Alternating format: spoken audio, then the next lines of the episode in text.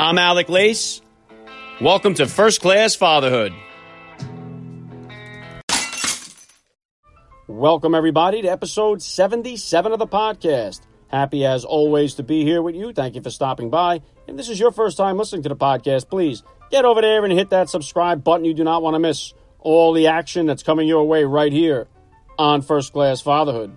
Okay, dads, for those of you who have been asking me on Twitter, when am I going to have Deion Sanders on the podcast? I know I have been promoting it for quite a while now on Twitter and Instagram over the summer. Uh, Deion is a pretty tough guy to get a hold of, but I can tell you now that I have finally spoken with the NFL Hall of Fame legend known as Prime Time, and he will be joining me right here on First Class Fatherhood for Wednesday's episode, which will be episode 78. So come on, dads, lock it in, subscribe to the podcast. You really don't want to miss out on that episode. And if you listen to the podcast on the regular, you will know how much I admire and I respect and look up to our Navy SEALs. And I am blessed again today to be joined by another frogman, former Navy SEAL and best selling author Brent Gleeson will be here in just a few minutes. So please stick around for that interview. I really can't express how grateful I am to have all the listeners out there, all the dads, all the moms who have really shown me so much support. I started this podcast, as many of you know, on a whim just a little over five months ago. And I had about 14 listeners on my very first episode. And from the little acorn grew the mighty oak, as I like to say here. And I have now, since that episode, I have spoken with so many fathers. Uh, Deion will be my fourth NFL Hall of Famer that I've spoken to. I've been honored to speak to so many military members, many Navy SEALs, best selling authors, entrepreneurs, and really dads from all over the place. And it really has been uh, humbling for me to see how far this podcast has gone already. And really, I have my sights set on much bigger goals here for the podcast. It's been very encouraging to hear all the feedback from so many of you listeners out there. And it's important, guys. The message, it is important. Uh, fatherhood is something that needs to be celebrated. Family values is something that needs to be cherished. And hopefully, this podcast is doing a little something to shine some light on the importance of fatherhood. I know so many places in society, uh, our view of women has changed as moms. Uh, they are no longer viewed in the same way that they were years ago. And that really hasn't changed as much for dads. I mean, we're still kind of looked at as the, you know, the dopey dad who brings home the bacon, and that's about it. But it's it's not the case. And if you go back and listen to so many of my episodes, uh, there are so many dads that just agree that we are not viewed equally when it comes to parenting. I know just from speaking to uh, several divorced fathers and single dads out there, you really don't need to look any further than our legal system where when it comes to uh, family court, the mother always has the advantage over the father just by walking in the door. And a lot of that needs to change. Uh, we know women get, rightfully so, they get about six months worth of maternity leave when they have a baby. The father, he's got to take a sick day or he's got to take a vacation time if he wants to spend some time with the newborn. And that's another thing that needs to change. And if you listen to so many of the dads I've had on the podcast, another thing that we have in common is that we are sick and tired of the every kid gets a trophy philosophy that has been really just crippling our kids, and it really needs to change. Uh, I applaud all my listeners out there. Thank you for showering me with so much support. And I can tell you this much the best is yet to come here on First Class Fatherhood. So come on, dads, lock it in. This podcast is on fire. We have hit number one on iTunes for kids and family several times here. So the message is important. People do care, and fatherhood rocks. Family values rule. So all right, I'm going to smack you guys with a quick spot here, letting you know how you could become a monthly contributor to the podcast if you're interested. And then I'll be right back here with former Navy SEAL Brent Gleeson. I'm Alec Lace, and you're listening to First Class Fatherhood.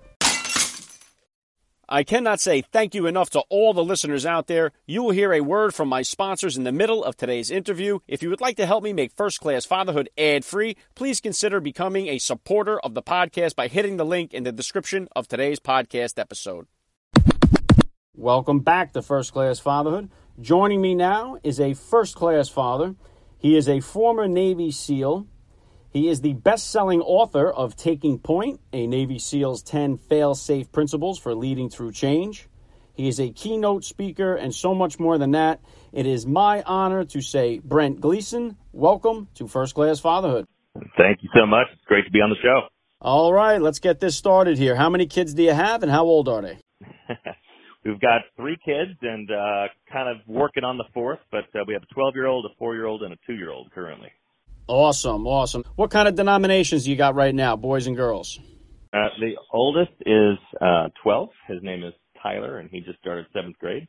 We've got a four-year-old daughter named Parker Rose. Uh, she's in preschool starting on Monday. And we've got a two-year-old boy named Ryder James who will also be starting preschool for the first time uh, on Monday with, with his sister. What type of sports or activities are the kids into? Uh, Tyler, the oldest, is pretty much a flag football fanatic. Uh, wants to put the pads on maybe next year, but uh, these days flag football has become uh, pretty popular, and I think a lot of parents agree there's no point in putting the pads on until later. Um, and they're learning speed and fundamentals uh, and whatnot. And then Parker Rose, our daughter, is into dance and gymnastics and horseback riding.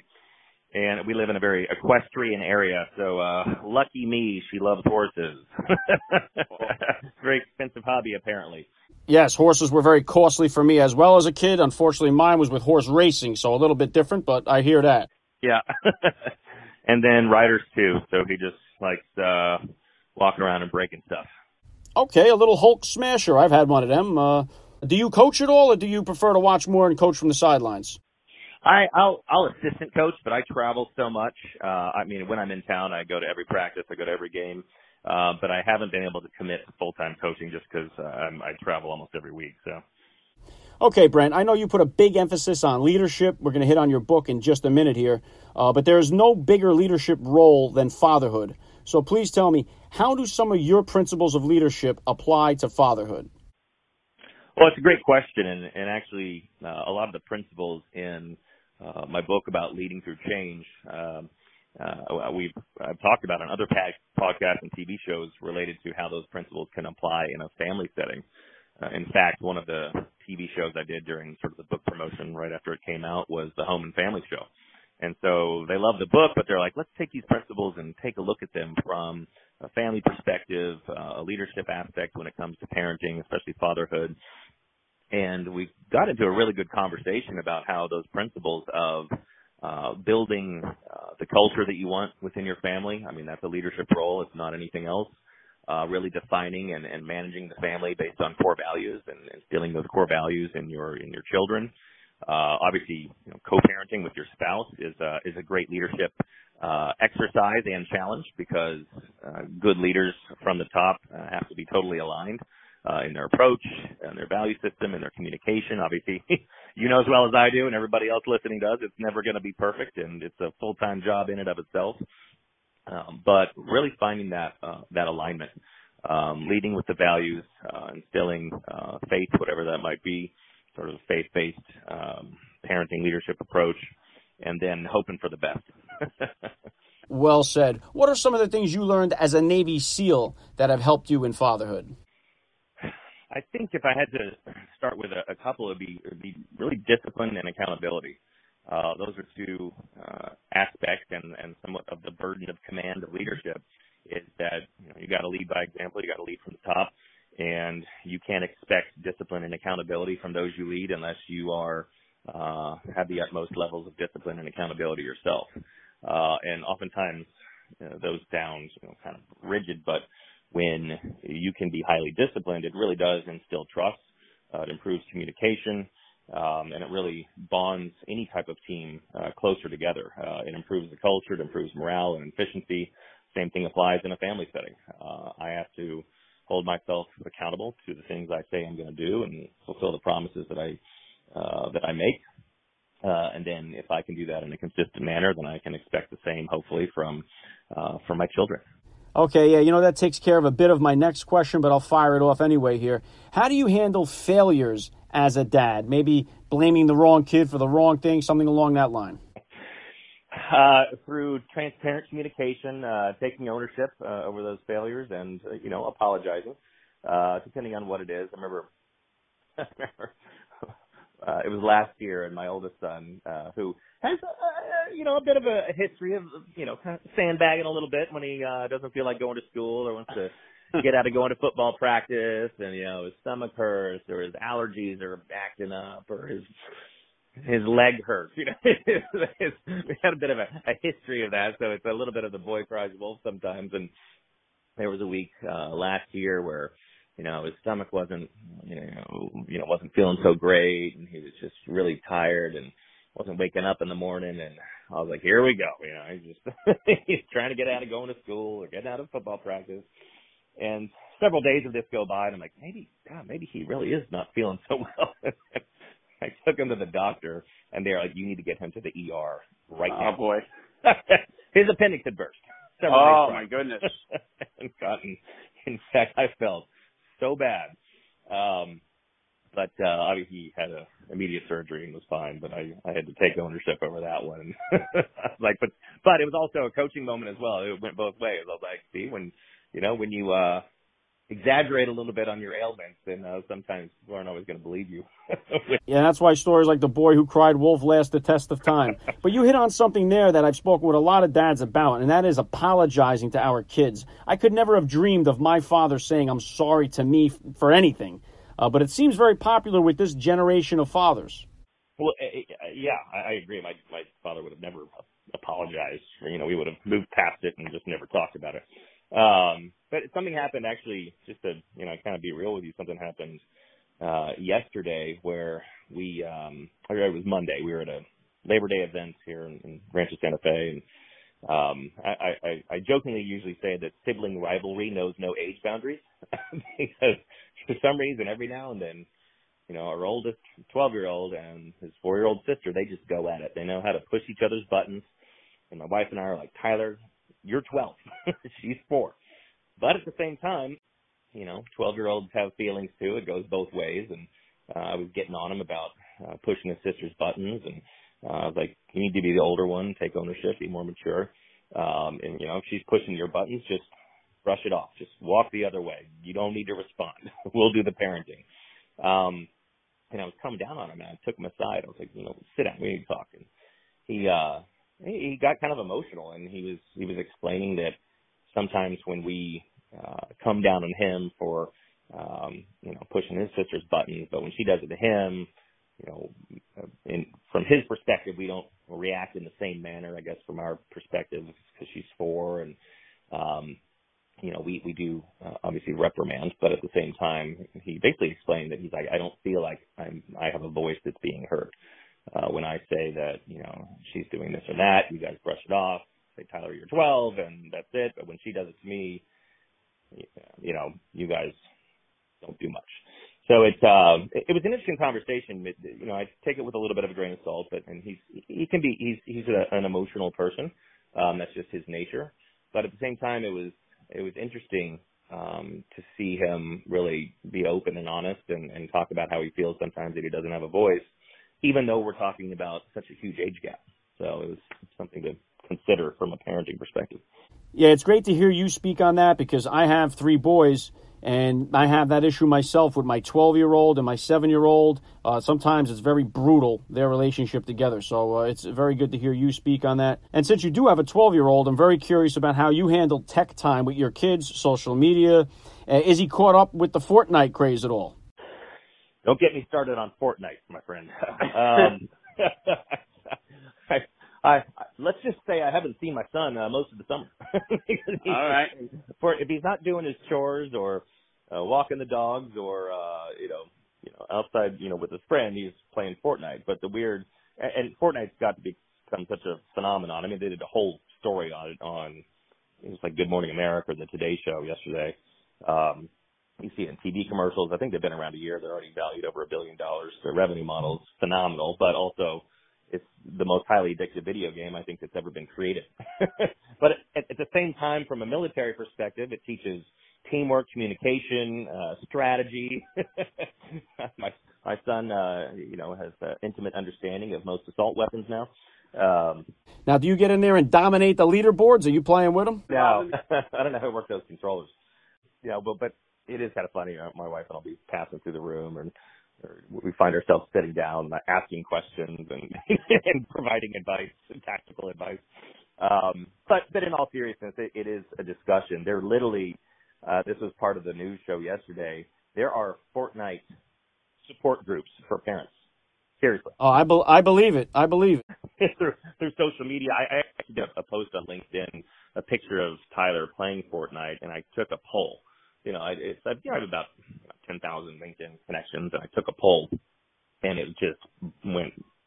I don't know if viral is the word, but it's just got so much response and people providing advice and, and feedback and you know sort of that dichotomy of of you know how you know how much do we let them play, how much do you regulate it. Um, but I will say when when you have a, a child who's so passionate about something, it also is a great tool uh, for um, for discipline because you just take it away. yeah, yeah, you're right about that. I'm sure one of the most popular sentences this summer amongst parents was "clean your room" or "no Fortnite." All right, it is now time for a word from today's sponsors, and I'll be right back with more of the action on First Class Fatherhood. Okay, you're crushing it as an entrepreneur. I know you're into digital marketing, real estate, and more. Uh, were you always into that sort of stuff, or when did that entrepreneurial bug give you the bite? I uh, I uh, graduated. I did undergrad at SMU in Dallas, uh, double majored in finance and economics, and I took a job as a financial analyst with a large commercial real estate investment firm. Um, my dad had been in the business for many years. That's not necessarily why I did it, but it was a great networking path to getting my first job out of college. I knew, you know, having been a finance, you know, by education person, uh, it was a good path to, to landing that first job out of college. Um, and then one of my, I'll shorten the story, but one of my fraternity brothers actually talked me into the idea of quitting my job, joining the Navy, and trying out for the SEAL program. so after after much dialogue and some training, I eventually decided to to leave that job, and I knew that business would be there when I when I was done with that you know part of my life. And uh, so when I uh, got out, I figured I would you know get my MBA, and you know, and it was it, you know the real estate market is just booming all over the country and the world, and I figured, well, why not use a little bit of that momentum that I already have, uh, go to grad school, and you know possibly get into that side of the business again. Uh, met my previous business partner in grad school and um, started. It was more the companies have been mostly technology focused. The first one was a basically like an early version of Trulia or Zillow, it was a home finding search engine because uh, we were riding that that real estate bubble all the way to the top. Wow. we were like, this ride's never going to end, and then the global economy imploded. Um, and then we learned so much about digital marketing, media, and analytics just by running that business uh, we decided to start a, an agency, a digital marketing and, and media and analytics agency, um, where uh, to diversify ourselves a little bit, obviously, uh, to, where we could have clients that were not tied to such uh, cyclical uh, industries. And that, you know, we raised some more money for that business and it doubled in size every year. Um, sold that off about two years ago. Um, so I w- I wouldn't necessarily say I was always passionate about those specific uh, industries per se, but you know, a lot of times entrepreneurship is about finding a white space, finding an opportunity, and going all in. Uh, I, I'm more passionate about building teams, building organizations, um, creating great cultures, great places to work, uh, you know, leading people. Um, not necessarily about the specific industries that I've been in previously.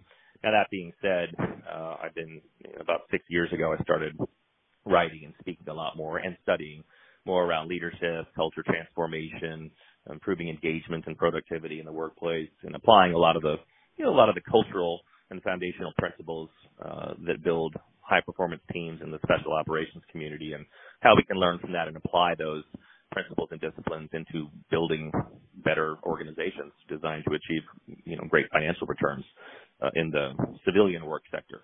Um, so doing a lot of speaking about that. I speak usually about 60 to 75 times a year all over the world uh, write for Forbes and for Inc. on these topics. Um, my best-selling book came out uh, this past year. Yeah, I was just going to hit you with that, so let's get it in there. Uh, what could you tell my listeners and I about Taking Point, a Navy SEAL's 10 fail-safe principles for leading through change?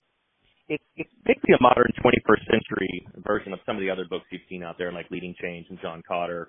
I'm a big fan of him, um, but a lot of it, it's a, obviously a different angle. It's like I said before, it it takes and, and some of the pages out of the, the almost constant state of change and transformation that the special operations community has been in in our post 9/11 reality, and applies that to you know, the more disruptive, fast-paced world of, of modern business, and how you know, technological advancements and disruption are forcing organizations to grow faster with fewer resources, to be in a constant state of change and transformation. But most companies and organizational leaders and managers haven't quite uh, been able to keep up with the pace of change and learn how to really lead change because it's probably one of the more complex aspects of leadership uh, in any environment, whether you're on the battlefield or in a, a fast-paced, high-growth organization, uh, or just trying to remain relevant and competitive in your space.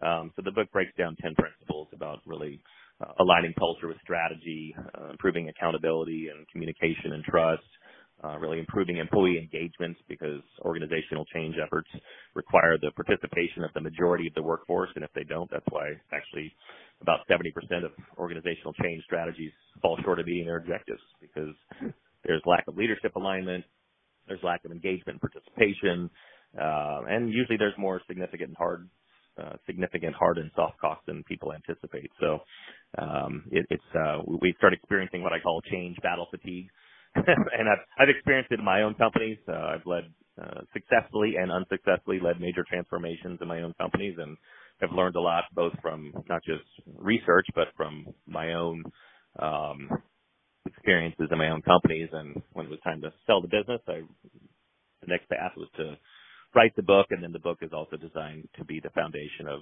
our business transformation consulting practice. So. Awesome. Let me reel it back into fatherhood a bit here. What can you tell me about the differences between you had the boy first and then the girl? What were some of the differences of raising the boy and then adding the girl dynamic? That was a huge change. Girls, girls are amazing. Uh, they're so different though. Um, especially when I compare the the two that are closer in age, Parker Rose and Ryder. And Ryder's just he's pure boy. I mean, he he'll and I don't even know where he gets this, but he'll anything he picks up is a gun. I don't care if it's a post-it note, a pencil, or an actual toy gun. He'll he'll hold get it out up. of town. He'll hold it up to his eye and he'll move tactically through the room. He'll pie corners. I, don't, I have not taught, taught him any close quarters combat skills, but uh, he's just got it in his blood. Um, whereas Parker Rose, you know, walks around the house in multiple different uh, colored outfits, tutus and leggings, and uh bows in her hair and she likes ballet and dance and playing with her her stuffed animals.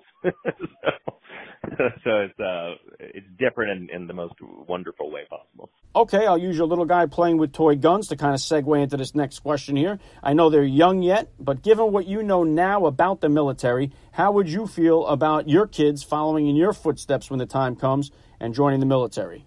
Yeah, as you can imagine, I get that question a lot, and I guess the simplest answer I, I would have to be cautiously optimistic. yeah, I, my parents were. I keep in mind when I decided to, you know, leave my finance job and join the Navy, it was pre just just pre 9/11. We were about nine months away from 9/11, and so it was a different mindset, kind of a different um, approach to service uh, whereas I have so much respect for uh, our young men and women these days joining up now during wartime. Uh, I mentor uh, young men into the SEAL program and have so much respect for them because they know they're going downrange. They know they're going to go to war. I mean, what you do and where we're operating obviously changes at the speed of war, but you know, we still have conflicts that are growing all over the world and, you know, these young men and women, you know, know they're serving, you know, for a, for a higher purpose, not just to serve your country, but to defend this great nation. Um, so if you know either one of my boys or daughter said they wanted to join, I would I would, certainly wouldn't necessarily encourage it, especially at the special operations level. But if they were really passionate about it, then I would be I would I would be give them the utmost support. All right, and just because it's been trending so much here, let me see if I can get your opinion on this. The Nike ad with Kaepernick about sacrifice and all that. Uh, what's your take on the players who are taking a knee during the national anthem? Uh, I don't really, honestly, I haven't, I've tried to stay away from that topic, but, um, you know, being a, a, you know, a patriot and whatnot, I, you know, obviously my first inclination is, um, to, to think it's just, it's garnering way too much attention. Uh, I think that the amount of attention it's garnered has, has blown it up into what it is now.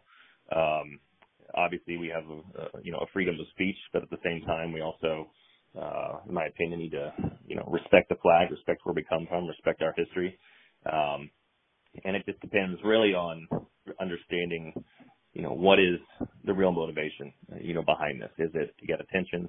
Is it to get a Nike deal? is it because you really, really, truly believe in in that cause? Uh, is it a combination thereof? Um, without understanding that, it's kind of hard to, you know, to, to put a finger on it. I think some people who are part of that type of movement really do passionately believe in it and, and hope to make a difference. And I think the rest are followers.